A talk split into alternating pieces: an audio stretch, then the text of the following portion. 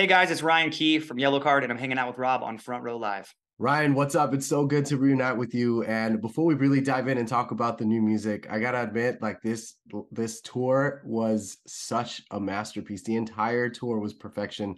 Uh, I was at the LA show, and from start to finish, I was like my jaw was on the floor because how good you guys were, and just how uh, you know it reminded me of growing up listening to Yellowcard all the time. Uh, one of the things that did throw me off from this tour was that you did mention that part of the reason for the breakup was because you didn't feel the band was where it should have been or you wanted it to be which was crazy to me because to me in my eyes like Yellowcard was one of the biggest bands in the world and i'm sure some fans could say the same thing. So can you talk to me a little bit or elaborate a little bit more about that topic?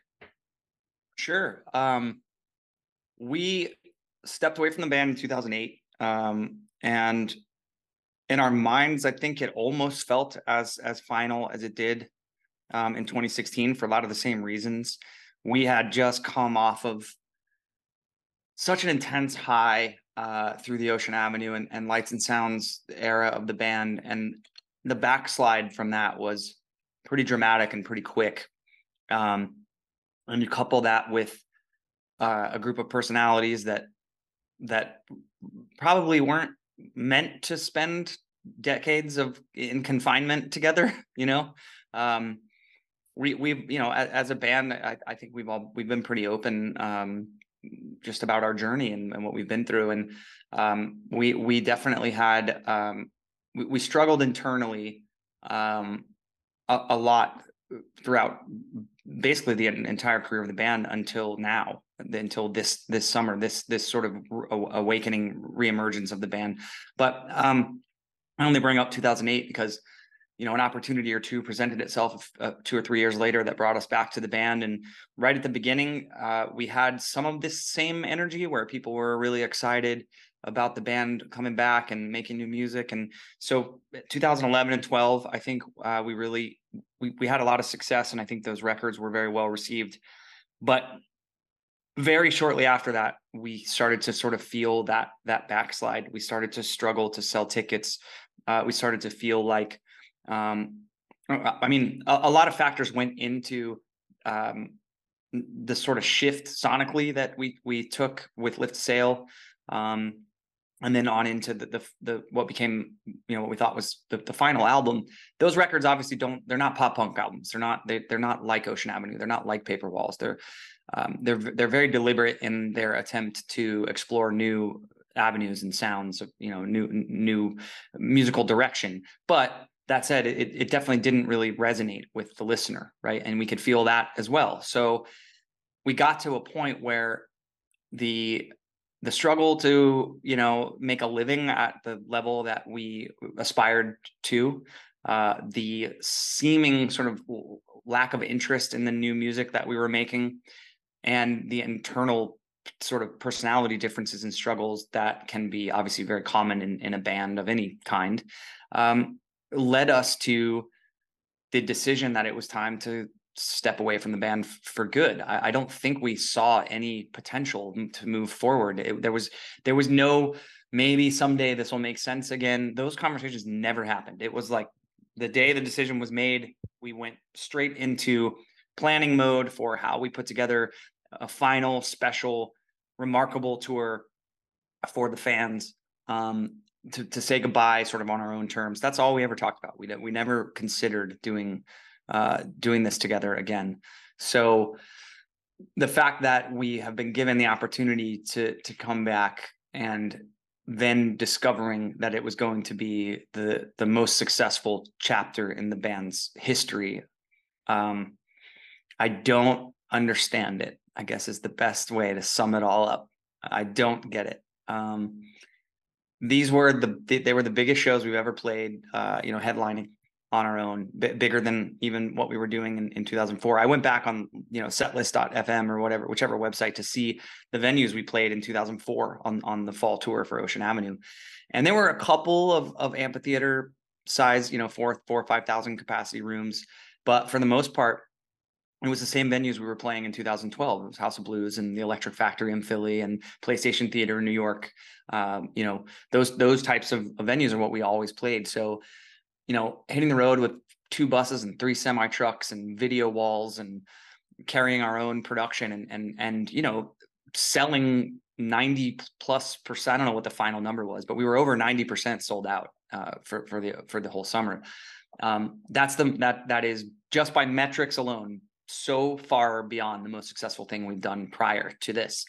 Um, so you know, everyone will give you all the reasons why you know there's disposable income and people are older and it's you know they're bringing their kids and they're they're bringing um, you know, pe- the people who were who were too young to go and see us play back then are old enough to come now, and you hear all those things. And you know, there's this moment in time with this resurgence of of uh, you know pop punk and and emo music, whatever genre, you know, whatever genre labels we're going to use for it. But that's all that great. Yes, that's all happening, and I I hear you when you tell me those things. But that does not that doesn't like make sense out of our average tickets for the tour being 5,000 people across the 30 some 30 shows or 31 shows or whatever we were at 5,000 was the average.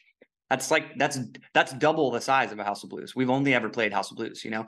So um, I just don't think all those reasons, while they are definitely factors, equal that result. Like it's still just too many people to make sense of, and and wildly, uh, I would say over half the crowd was was there for their first time um, you know, I asked every night of the tour, is it your, you know, raise your hand if it's the first time you're seeing us play. And it was, it felt like the whole venue was, it's our first time. Um, so I feel like there's this sense within the band that we're actually just at the very beginning of something, you know, that this, this could possibly be more than just a moment in time celebrating, you know, the 20th anniversary of Ocean Avenue. And, um, th- those types of things that I think brought the nostalgia factor, I guess we'll call it, that brought people to shows. The fact that so many of people, so many of them were were there for their first time, to me indicates, or at least I hope it indicates, that this goes beyond just Ocean Avenue, and uh, that people will be excited to continue, uh, you know, to see us from from here out. I mean, that something we wanted to accomplish with the tour was just how do we become one of those bands that when you come through town, you go see that band, right? And I mean, we'll never be as big as the Foo Fighters. We'll never be as big as Coldplay. We'll never be as big as some of those bands. But there are there are there are bands at this level at that you know five thousand capacity venue uh, that they have that name, that household name, where you just go, oh, well, they're coming to town. You know, I'm going to see them, and we lost that. We we we we never quite um, fully captured that uh, sentiment with people. Um, so I think that we we hope that all these first time uh, showgoers translates into more of, of that, more of like, you know, to your point, and I appreciate it. You know, you saying how uh, impressed you were with the show, with how we sounded, with the production, and and all of the elements we brought to the stage on this tour. Um, you know, we were whole the whole time we're just thinking, we're hoping uh, that all of those things you mentioned uh, make people think differently about the band in a good way, right? It make, makes people uh, feel like this is something they want to be a part of going forward, right? So I don't know what the future holds. I think if it was over tomorrow, we would all uh, it would be a very different experience than when it was over in 2016. I think this time we would all shake hands and hug each other and talk about how grateful we were for this opportunity we got this summer. Uh, but thankfully, I, that's not the case, and it looks like we're we've got a lot more gas in the tank. And that's the exciting part. Uh, the, those little teases you kept saying during the show of like, we're back, we're doing more, who wants to see more? Like, all of that stuff got me even more excited. Um, and, you know, looking forward to this future with Yellowcard. But as we, you know, leading up to this tour, you had already announced this EP. You had already dropped the the single of the EP, and the fact that you went through those experiences with the previous music, and you know, it must be kind of nerve wracking to bring new music again all over again so um, talk to me about childhood eyes and like that initial step of like starting to write the new music like was that nerve wracking uh knowing that you were gonna start the band all over again it's funny because it really wasn't i think the lack of pressure with this whole thing because it was all so unexpected and we're uh, from the beginning of you're going to be playing in amphitheaters. When that conversation started, we've all sort of just been like, okay, sure, if you say so, like believe it when I see it, you know, kind of thing. And uh, obviously, we were very happily uh, proven, our, our, doubts were proven wrong in, in the best way. Uh, but the music was kind of the same thing. It was like, whatever happens with it doesn't really matter. So let's just make it. I mean, it doesn't have to be on the radio. It doesn't have to, it would be cool if it, if it, you know, captivates people again in a, in a meaningful way. But if it doesn't, it doesn't. I don't know. There's just a different attitude. There's a different vibe. There's a different energy in the band. I think where we are able to make decisions that are, you know, not solely financially motivated now because we've just had we we we have these incredible opportunities that are allowing us to like take our time a little bit and and make mm, you know because maybe a little taboo to talk about, but like we are trying to make a living and provide for our families and stuff when we do this, right? So when you're in a, a, a stressful financial chapter uh, as an artist, as band, I guess any business, you can make decisions that are not right for what you're doing because you you you have to do it. Well, we have to do it because we have to, we just have to take that show or we have to take that opportunity because we need the money. We ha- are now for the first time in 20 years in a place where we can come home and relax for a minute and you know carefully decide what our next move is to to perpetuate this success to keep this level of of uh, opportunity and success going moving forward so the the record was very similar in that like we didn't need to make it uh, for any type of reason other than just recording songs that was we just wanted it, i think it was more about getting the four of us in a room together and like working on our relationships uh, as friends and colleagues and rebuilding uh, uh, together in a in a constructive and healthy way than it was about releasing music. Um, I, I, think it was a huge step forward, being creative together again, um, listening to each other's opinions and thoughts when they agreed or disagreed with a choice being made, and uh, uh, as opposed to you know days gone by getting upset or having having arguments you know feeling this tension there was this openness and this communi- level of communication and uh, empathy and and all all these things that that made this process more about building uh, or rebuilding relationships uh, to prepare us for the tour and for everything that comes next than it was about you know the songs performing in any way um, so I think we were able to capture this sort of core Yellowcard sound, which we haven't done in in many years. We haven't really gone after this the the sonic direction that you know made people fall in love with Yellowcard 20 years ago. That's not something we've creatively uh, tried to do in a long time. And I think the fact that we took so many years away from doing more pop punk leaning music made the challenge of doing it again very authentic and real as opposed to just like chasing the sound of Ocean Avenue, right? Because how do you make music that you made when you were 23 when you're 43 without sounding like you're just absolutely forcing it and faking it, you know?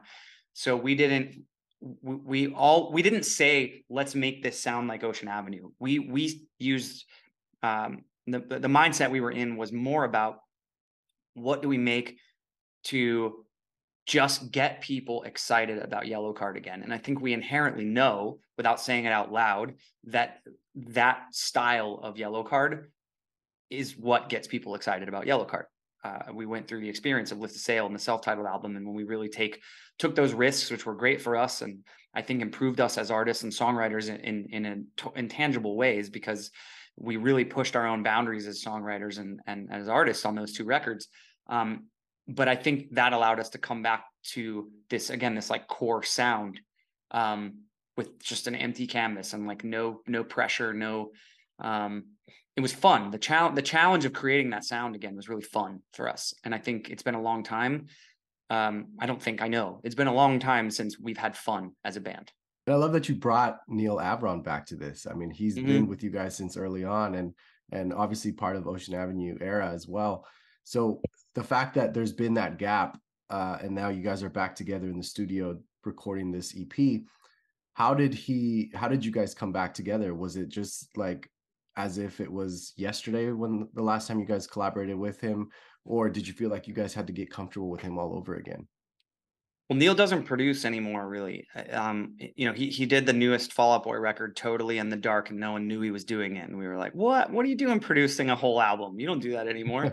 um, so the last full length album he produced for us was Lift a Sail in, in 2014. And um, he uh, executive produced the final album. So he was involved in, you know, we sent him demos and he uh, helped us with his, you know, thoughts and constructive criticism on a part or an idea that maybe this is better than that. Or um, so having his mind involved has never left the band you know having his his touch on the songs has never left but he hasn't like been in the room producing the band uh, since since 2014. So um, I basically just reached out to him and said, "Hey, I know you're not producing uh, anymore, but um, no one can get the the vocal performance out of me that you can.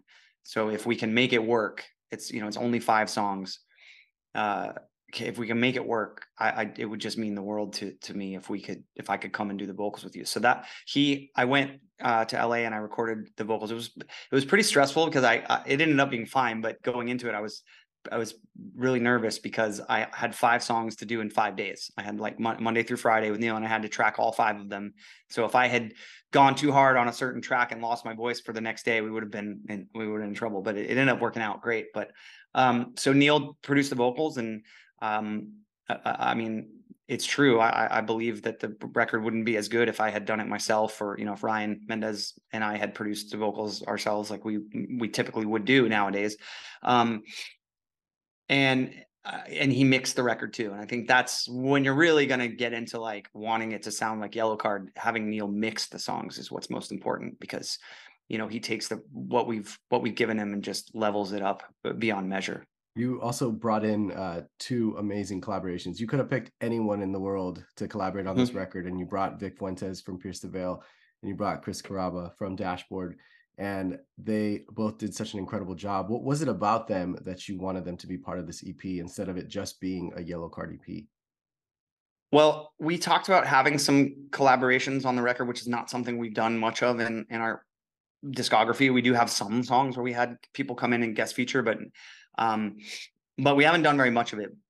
We felt like if we could get the right people, it would genuinely just help with the exposure of the record. It would get you know people who haven't listened to the band in a long time, or you know that there are still many, many, many people in the world that have no idea that we are you know anything past 2004 when they heard us on the mm-hmm. radio and and that was a thing you know so um getting getting people uh, that might be like whoa Yellowcard that's still a band you know that happens and it's exciting because if you know if you make the right music and people hear it they're going to get pumped and they're going to want to be involved in what you're doing so um, vic was was totally not planned uh, he and i were just texting uh, I, I reached out to him to tell him how rad i thought their new record was and the conversation just evolved and i was like you know what we're trying to look for people to maybe jump on this EP. I don't know if it's something you, you know, I know you don't do a lot of guest vocals, but what do you think? And he was like, absolutely, send me the demos. Let me let's see if I vibe with any of the songs. And so I did, and and he immediately came back and wanted to do three minutes more. Um, I had like vocal demos at that point of all the songs. Um, so that was killer. I got I went to San Diego and and recorded his vocals with him. Um, what a, what a what a dude. He's just he's such a good person, man. He's such a kind, um, happy, positive energy to be around. And I am trying to have more of that in my life this, you know, this phase of my life.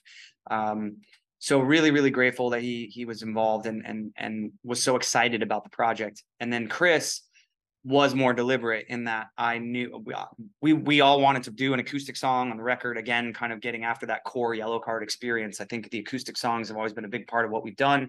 Um, Sean's composition in the strings and all those things, you know, it's it's always been a big part of our music. So we knew we wanted an acoustic song.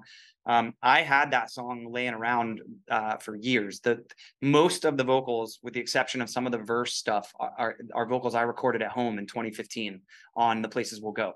Uh, so I didn't update them or refresh them. I just that they were just on the EP from you know eight years ago.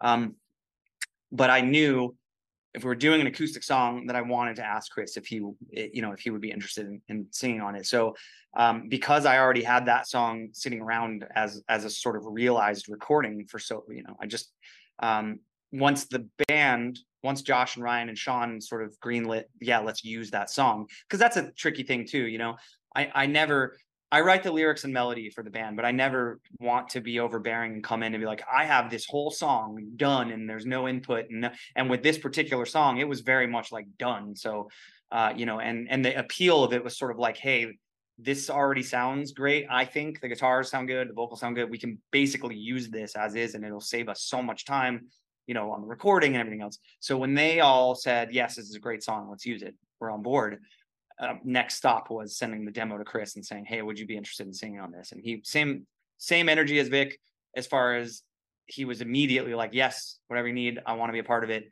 Um, and also same energy as Vic. Literally, he's that kind of person as well. He is such a warm, uh, supportive, kind human being. And like my time away from Yellowcard in Nashville, uh, I was there for you know the last seven years until I moved to Florida last year and Chris and I really became friends during that time more than we ever had before.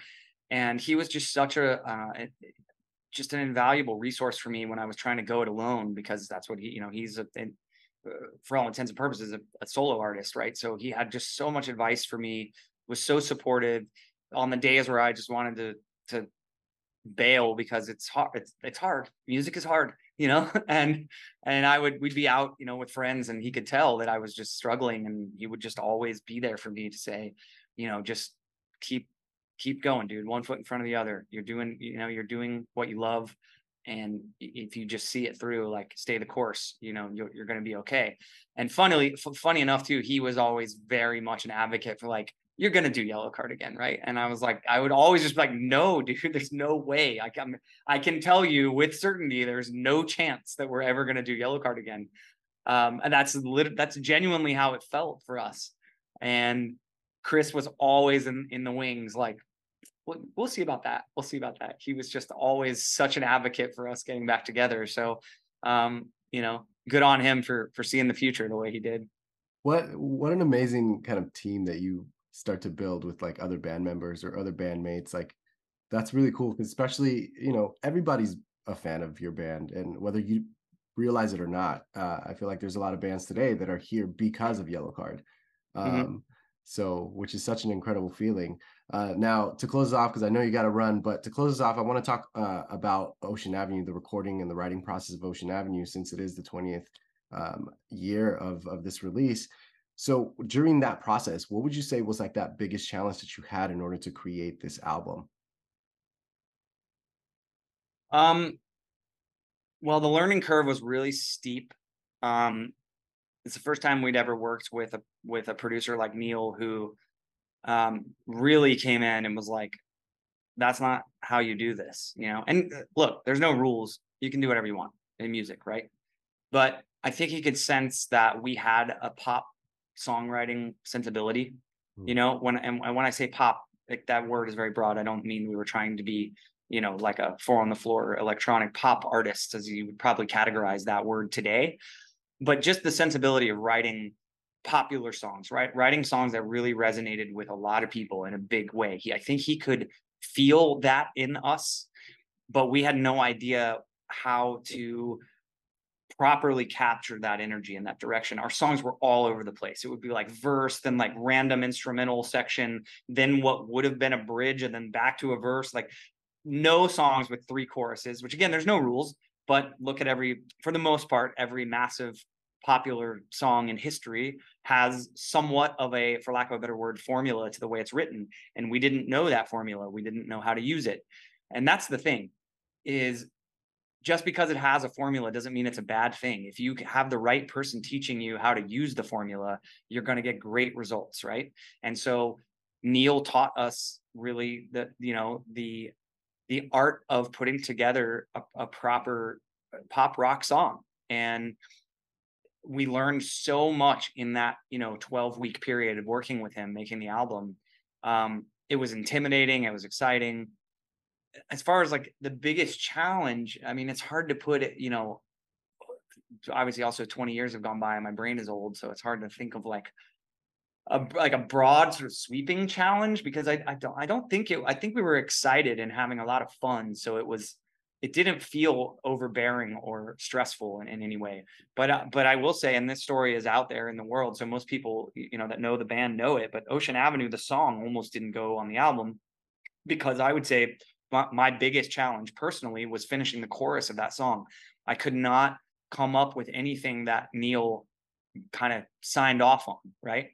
and you know again it's it's your record you can do whatever you want right like there there's this whole i mean back then you know we were coming out of like garage band shows playing in storage units and you know like so the whole concept of having a producer and and that that person being able to make decisions that affect your songwriting. That was super taboo. It was super not rock and roll not punk rock not you know what i mean?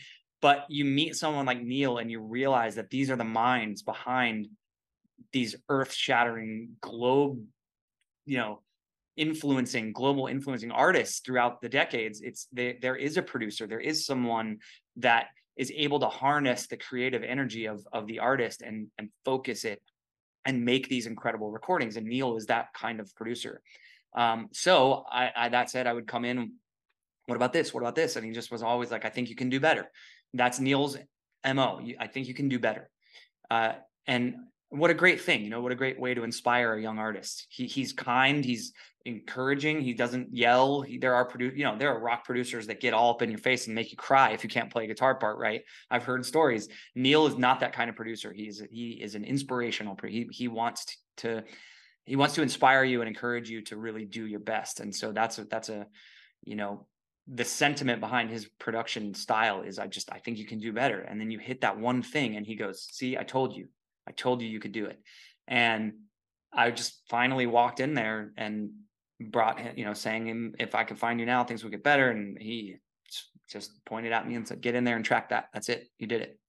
And we were like a week and a half away from the end of this recording session and back, you know, when when you're in a session like that, you're done. You have to leave. You're you're in a you're you know, you're in a room that's like blocked out for a certain t- amount of time and another artist is coming in when you're done so it's not like today where you can go home to my studio and do some overdubs or fix something if I need to, or we didn't have that capability back then. So we were up against the clock as far as finishing the album in general. Um, and I didn't have a chorus for that song until the very, very end. And what a different story we would be telling, right? If that was a B side that I finished later, you know? Insane. That was, you know, yeah. that was, that was the song. That was everything. Yeah. That's awesome, Ryan. Well, again, it's so good to reunite with you. I can talk to you forever, but um, thank you for hanging out with me. I look forward to more with you and Yellowcard. And um, yeah, thanks, man. Thanks so much for this record. Thank you so much for this tour. Of course, dude. Uh, I'm also looking forward to it. I really am. Uh, it's it's so up in the air right now as far as what's going to happen and where we're going to go. I mean, the the phone calls that are coming in are just, dude. There's some crazy shit happening. Like It, I believe there it. there are some crazy shit, dude. We're we are all just in disbelief at all of this, and it's it's bleeding into next year already, big time. So, um, we'll see where it goes. Hey, it's Rob again. If you enjoyed this interview, please follow for more, and I invite you to head over to my YouTube channel, Front Row Live ENT, where I have thousands of video interviews with my favorite new and established artists. Once again, thank you for tuning in, and have a great night.